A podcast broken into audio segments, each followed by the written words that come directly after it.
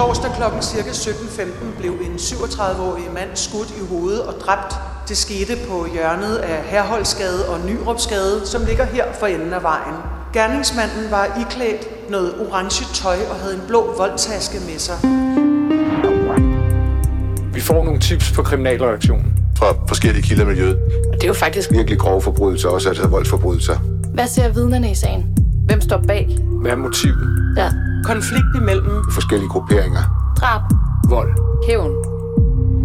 Hver uge vender vi aktuelle kriminalsager på Ekstrabladet. Der kører utallige bude rundt i Københavns gader med mad til sultne borgere. Og torsdag sen eftermiddag var det den forklædning, som en drabsmand havde valgt, da han likviderede sit offer på åben gade. Denne episode af Afhørt handler om den kyniske nedskydning af en 37-årig mand. I studiet i dag er Mette Flækner, som har arbejdet med drabsagen siden øh, torsdag. Jeg hedder Linette Krøyer Jespersen. Og Mette Flækner, drabet skete torsdag eftermiddag omkring kl. 17.15.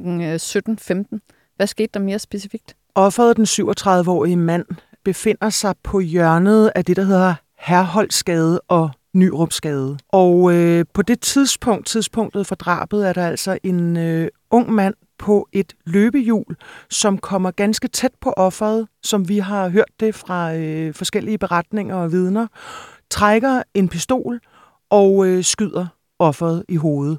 Vi hører fra vidner, at der lyder flere skud. Der kommer først et skud, og så tre andre skud. Og øh, det, vi har fået oplyst ude fra stedet, er, at han først bliver skudt i hovedet, falder om og bliver skudt i hovedet, mens han ligger ned igen. Så det er, som vidner også siger, det er en ren likvidering. Hvad har politiet sagt øh, om, hvad de mener, der er sket sådan lige forud? Og... Politiet har øh, oplyst, at denne her gerningsmand, som er, som du også var inde på i din intro, jo er klædt i madleveringstøj, eller han, han er ligesom, han har en orange jakke på fra den budtjeneste, der hedder Just Eat, og så har han en blå taske fra det, der hedder Volt, altså et rivaliserende madleveringstjeneste øh, også med sig. Og øh, politiet siger, at de har oplysninger om, at gerningsmanden har befundet sig i området i omkring 25 minutter inden i hvert fald. Så en hypotese fra politiets side, det er, at han har været i området og ventet på sit offer. Siger politiet noget omkring, altså hvor tæt på han står, da han øh, skyder offeret? Nej, de har bare sagt, at det var helt tæt på. Og hvad gør han efter drabet? Så øh, flygter han op af Nyrupsgade på sit øh, elektriske løbehjul. Jeg har talt med øh, et vidne, som var på arbejde i en af de virksomheder, der er i, øh, i området derinde, og var ude, som var ude at trække luft og var ude at ryge en cigaret, som ser gerningsmanden. Vidnet hører de her skud, kigger over gaden og ser så gerningsmanden flygte på øh, det elektriske løbehjul. Han beskrev ham over for mig som en lille skinny fyr, der kører afsted på det løbehjul, og så ser de altså et, øh, et offer, der ligger der på fortorvet. Det er på den anden side af gaden, end hvor vidnet øh, befinder sig. Han øh, kører så, det er omkring 150 meter cirka. Der ligger en Q8-tank ganske tæt på gerningsstedet i Nyrupsgade. Og der smider han noget af sin, vi har brugt udtrykket forklædning, fordi det tror jeg faktisk godt, man kan sige. Netop det her budtøj, altså den orange jakke fra Just Eat, og den blå taske fra Volt. Og så fortsætter han så på sit elektriske løbehjul, og sporet forsvinder omkring søerne. Det er i hvert fald det officielle, som vi har fået at vide af politiet. Det kan godt være, at politiet ved noget mere om en flugtrute, men det er det, der er oplyst indtil nu. Men det virker da sådan lidt aparte, at han vælger at smide sit tøj 150 meter fra gerningsstedet. Jamen det er sjovt, du siger det, fordi det var faktisk også noget, der slog mig, øh, mens vi, øh, vi skrev de her reportager om sagen, fordi det er ganske tæt på gerningsstedet at han smider det her tøj. Og man kan selvfølgelig godt forestille sig en tanke, hvis du har den her skrigende orange frakke på, på et løbehjul, så er det en dum frakke at flygte i, om jeg så må sige, fordi at man måske sådan skiller sig lidt mere ud i bybilledet frem for, hvis man bare havde en mørk hættetrøje på, som, som rigtig mange har. Øh, men det er også meget tæt på gerningsstedet, tænker jeg, at han smider sit, øh, sit tøj. Ja, fordi i andre sager ser man jo, at gerningsmænd de sætter ild til biler, og, og jeg ved ikke hvad, brænder tøj for ligesom at undgå at efterlade DNA-spor. Og det, skriger, det, er sådan lidt, det, det, det er sådan lidt modsætningsfyldt, fordi på sin vis taler vi om en fuldstændig uhyggelig, kynisk gerning, altså at skyde et menneske helt tæt på, og skyde flere gange, og hvis det så er, hvad vi jo formoder det er, den her gerningsmand, som så også efterlader det her tøj, så efterlader man jo faktisk også nogle gode spor til politiet. Og det har jeg spurgt Københavns politi til. Og det er klart, at de effekter er jo nu bliver grænsket af Kriminaltekniske Center, fordi der kan være hår, der kan være DNA. Og det virker på den måde lidt amatøragtigt. Altså. Hvad siger dig, at han har valgt at forklæde sig i en Just Eat-jakke og et, øh, en voldt rygsæk? Min første tanke var der, at øh, nu er det jo sådan, at der i København er oprettet visitationszoner, fordi vi har en konflikt, øh, ifølge politiet, en konflikt mellem LTF og Hells Angels. Og øh, en tanke kunne jo være, at øh, det faktisk er en ganske god forklædning, fordi man kunne have et skydevåben i den her voldtaske. Og øh, der er rigtig mange af de bude, der kører rundt og øh, leverer mad. Så på sin vis er den tanke måske egentlig, altså set fra et gerningsmands perspektiv, egentlig måske meget, øh, meget godt tænkt. Vi har faktisk et øjenvidne med i studiet, og du vil jo gerne være anonym. Hvordan kan det være? Ja, man frygter jo altid, om der er nogen, som øh, vil en noget ondt, når man har set øh, den, den, den formodede morder. Øh, nu er det ikke, fordi jeg tror, jeg er sådan er det afgørende vidne, men, øh, men man, man ved jo aldrig, hvad der kan ske. Og hvad var det specifikt, du oplevede? Jamen altså, jeg øh, har fået fri fra arbejde, og så skal jeg lige et ærne, og sådan set øh, bærer jeg rundt på sådan en ret stor pose. Det vil sige, jeg er sådan set ret travlt med at komme, komme hjem og komme ned i et øh, parkeringshus, hvor jeg parkerede bilen øh, den dag. Jamen, jeg kommer gående der af, Kampmandsgade og skal, skal krydse Nyrupsgade. Jeg er måske lidt i min egen boble, men jeg opfatter ikke noget øh, mistænkeligt. Jeg kan se, der kommer biler kørende, og, og der kommer også nogen gående øh, på gaden. Så der er ikke noget panik, eller som om der er sket et eller andet. Øhm, så jeg fortsætter over til det her parkeringshus. Der er ligesom nogle biler, der holder, der, der ligesom øhm, dækker for den dør, man skal ned af for at komme ned til parkeringskælderen. Øh, og da jeg så kommer rundt der øh, ind bag bilerne, jamen så møder jeg den her mand, øh, som står og Ja, han har nok lige akkurat lagt den her jakke, en orange jakke, eller jeg, jeg tænker først, det er en kedeldragt, men han har i hvert fald lige taget den af, øh, og der ligger en blå volt øh, kuffert, eller den her, de har på ryggen, den ligger bagved sådan på siden, og sådan lidt, lidt smidt. Vi når lige at, at, at kigge hinanden øh, hurtigt i øjnene, et, øh, to sekunder, og så øh, skynder han sig og, og hvad skal samle sit løbehjul op, og hvad man kan sige, løber på det, og, og, og jeg kan se, at han, han løber eller drejer ind øh, til venstre ved tanken ned omkring øh, søerne. Er der på det her tidspunkt allerede sirener i luften? Nej, nej, der er, ingen, der er ingenting. Øh, og som sagt, jeg har sådan lidt travlt med at komme hjem, og tænker egentlig kun sådan, øh, det var da underligt, og tænker, okay, ja, det, hvis det endelig er noget af det, må det være noget småkriminalitet, øh, han, har, han har begået her. Altså jeg tænker ikke, overhovedet noget større lige der. Øh, men det sidder hele tiden i baghovedet på mig. At det virker lidt apart, at han står ja, der og afklæder sig ja, tøjet. det tænker jeg, det var meget mærkeligt. Ikke? Og hvordan vil du beskrive det blik, I havde imellem jer? Altså, han havde travlt, men, men jeg ser absolut ikke nogen panik i ham. Altså, og han, han kigger sådan set ret roligt på mig, men, men, men skynder sig selvfølgelig at kigge ned. Øh, men, men der er ikke noget panik i hans øjne, eller det kan man jo også tænke på sådan efterfølgende. Han ser ikke ondt på mig, eller oh, gud, hvad skal jeg nu gøre med ham, der, der, der ser på mig. Han, han, han virker sådan øh, nu under omstændighederne ret så, ret så rolig, synes jeg. Og hvordan vil du beskrive ham? Jeg tænker sådan højde, drøjde, alder. Ja, altså øh, min umiddelbare tanke er, at han er, han er ret ung. At han er en, øh, en på en 16-17 år. Øh, og det er jo jeg er godt klar over, at det kan snyde, men det er bare min umiddelbare øh, tanke, når jeg ser ham. Han er, han er ret ung ret spinkel. Han, altså, han virker ikke særlig hverken... Ja, jeg ved ikke rigtig, hvad, hvad er for en betegnelse, man tager nu om dagen. Altså, han er jo en, en øh, fra arabisk udseende, eller, eller mørkt udseende i hvert fald. Ikke? Øh, og, og han har en, en, enten er det en, en, øh, en jakke med hætte, eller det er en hættetrøje. Altså, jeg, jeg, jeg tror mest på det sidste, at det er en hættetrøje, han har, han er på. Så man kan ikke se hele håret, men øh, han har den der hætte over. Og Mette Flækner har politiet meldt noget ud omkring hvilken alder de mener, gerningsmanden har haft. Nej, det er klart, fordi efter at øh, vi i første omgang i fredags talte med vores vidne her, som fortalte om sine jagttagelser, så talte jeg med Københavns politi omkring det her med, øh, med alder på gerningsmanden. Politiet har kun sagt cirka 170 cm høj og spinkel og i noget mørkt tøj, efter han har taget det her budtøj af. Og de siger, at de ønsker ikke at melde noget ud omkring alder, og det øh, gør de ikke på grund af erfaringer for, at folk faktisk virkelig kan øh, ramme rigtig, rigtig forkert. Så hvis man ligesom melder ud, vi mener, manden er den her alder, altså fra officiel side, så, så, så kan det jo selvfølgelig give et, øh, et skævt billede i forhold øh, til vidner.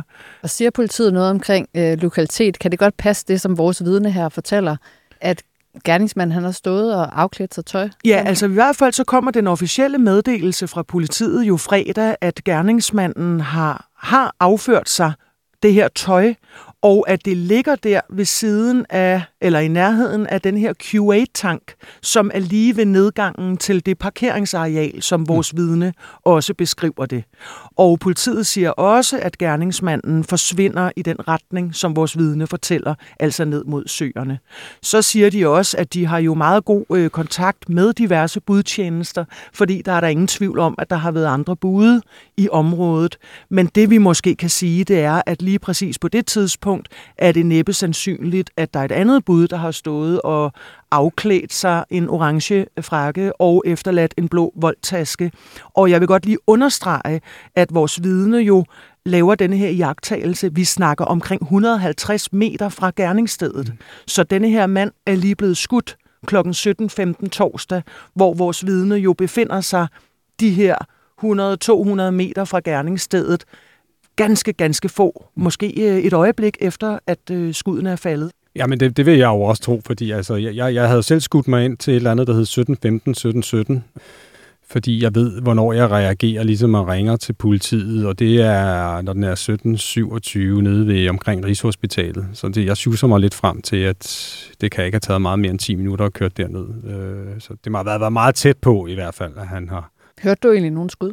Nej, det var netop det. Altså, jeg, jeg, jeg går ned der af Nyopsgade, og jeg ser ikke nogen panik, eller mennesker i panik. Jeg hører ikke noget skud. Jeg hører, jeg hører ingen... Altså, det, det, det er sådan en normal dag, vil jeg sige. Ikke? Der er ikke nogen, der udviser noget som helst. Øh, at der er sket noget. Og det var jo så efterfølgende, at du fandt ud af, at det jo muligvis er en drabsmand, du har stået og kigget ja. i øjnene. Hvordan er det at finde ud af det efterfølgende? Jamen, det er jo, det er jo meget specielt, synes jeg. Øh, specielt også i forhold til, at jeg, jeg troede, han, Max havde begået et eller andet småkriminalitet, ikke? Øh, og så er det de der tanker, man har omkring, øh, nu kan vi altid diskutere den alder, men under alle omstændigheder, så er det jo, det er jo en ung mand. Så der går også nogle tanker gennem hovedet omkring, øh, for det første, hvordan kan man, hvordan kan man begå sådan en koldblodig henrettelse øh, i sådan en ung alder? Øh, og han slet ikke heller ikke der, da jeg møder ham. Øh, jeg synes ikke, han udviser nogen som helst øh, panik. Øh, altså, det som sagt, det kan han kunne godt have været inde og have stjålet noget inde på tanken. Øh, og så det andet, man tænker over, det er jo, at, at, at hans liv er jo ligesom, nu er det jo ligesom dømt, eller hvad kan man sige? Altså, man kan også godt lige tænke øh, sådan lidt, ikke, at det er jo sådan lidt spild af, af, af ungdom, ikke? at man går ind i kriminalitet øh, og, og skal begå sådan noget som, som det her. Mm. Øh, det, er jo, det er jo nærmest helt vildt, synes jeg. Men har du tænkt over, at der kunne være sket noget med dig selv? Øh, ja, det, det kan man jo godt tænke efterfølgende, ikke? at, at øh, hvis, hvis det var en anden øh, type gerningsmand, som havde været mere i panik, og øh, så kunne man jo godt have den tanke, der var sket noget. Nu, nu havde det sådan, at han, øh, han virkede ret øh, under omstændighederne rolig.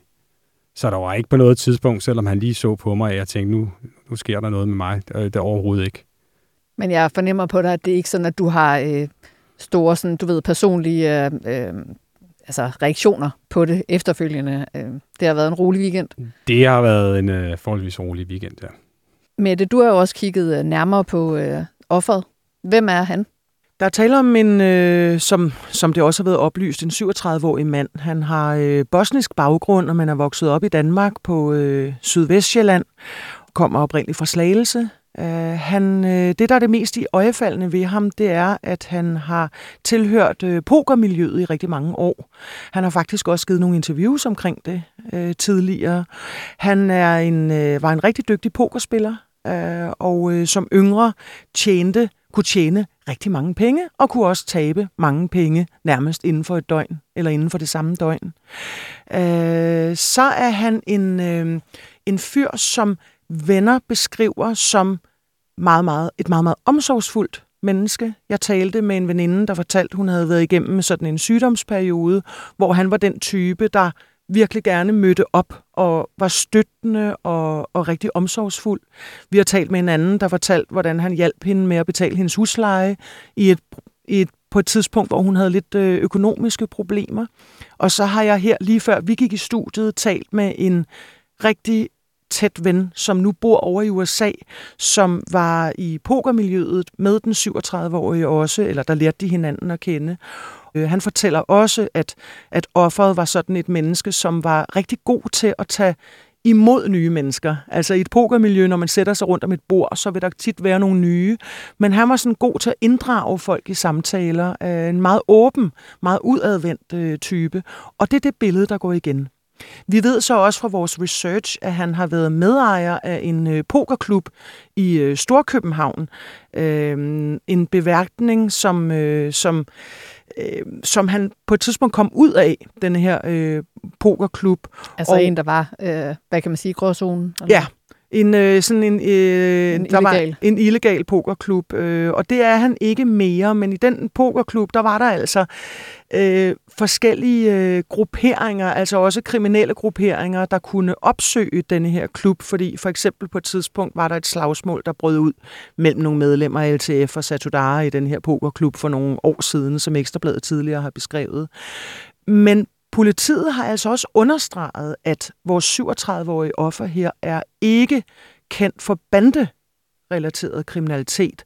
Politiet ved, hvem han er. Vi ved ikke for hvad, men han er altså ikke kendt som øh, bandemedlem eller banderelateret overhovedet. Så er der noget som helst om, hvad motivet kan være til den her likvidering? Det er jo det, der er det gådefulde. Øh, hvad er det? Hvorfor skulle det her ske? Hvorfor befandt offeret sig på det gadehjørne på det tidspunkt? Skulle han mødes med nogen? Øh, hvem er så interesseret i at slå ham ihjel, at man går ud og øh, foretager en så fuldstændig vanvittig, kynisk øh, gerning på åben gade, i øvrigt, hvor det stadig er lyst om dagen. Der må jeg sige, at vi hører fra vores kilder i miljøet, fra forskellige sider, rigtig mange teorier, men der er ikke noget, der ligger fast endnu. Og hvad er det, politiet de, øh, har gjort i timerne, dagene efter drabet? Et, øh, der er i hvert fald nogle øh, gennemgående ting, det er, at de indsamler videoovervågning i området. De har, øh, der er faktisk en del videokameraer, så jeg selv over ved, øh, i nærheden af gerningsstedet, og øh, også der, hvor han skifter tøj eller afklæder sig noget af denne her, øh, det her budtøj.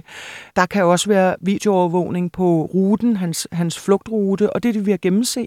Ja, må ikke. Øh, gerningsstedet ligger jo lige mellem Tivoli og Planetariet, som jo er et, øh, et sted lige midt i øh, København. Øh, vi har spurgt, har I ham på video? Det vil Københavns politi ikke oplyse på nuværende tidspunkt her, hvor vi sidder i studiet. Det kan jo være, at der kommer nye informationer ud snart omkring det.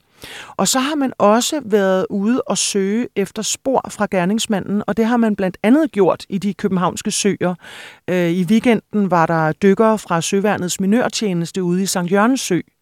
Og det er jo øh, vil jeg mene, en, øh, en standard ting i en drabs efterforskning, hvor du i øvrigt ikke har øh, gerningsmanden, det er, kan han have smidt noget fra sig i søen? Et skydevåben?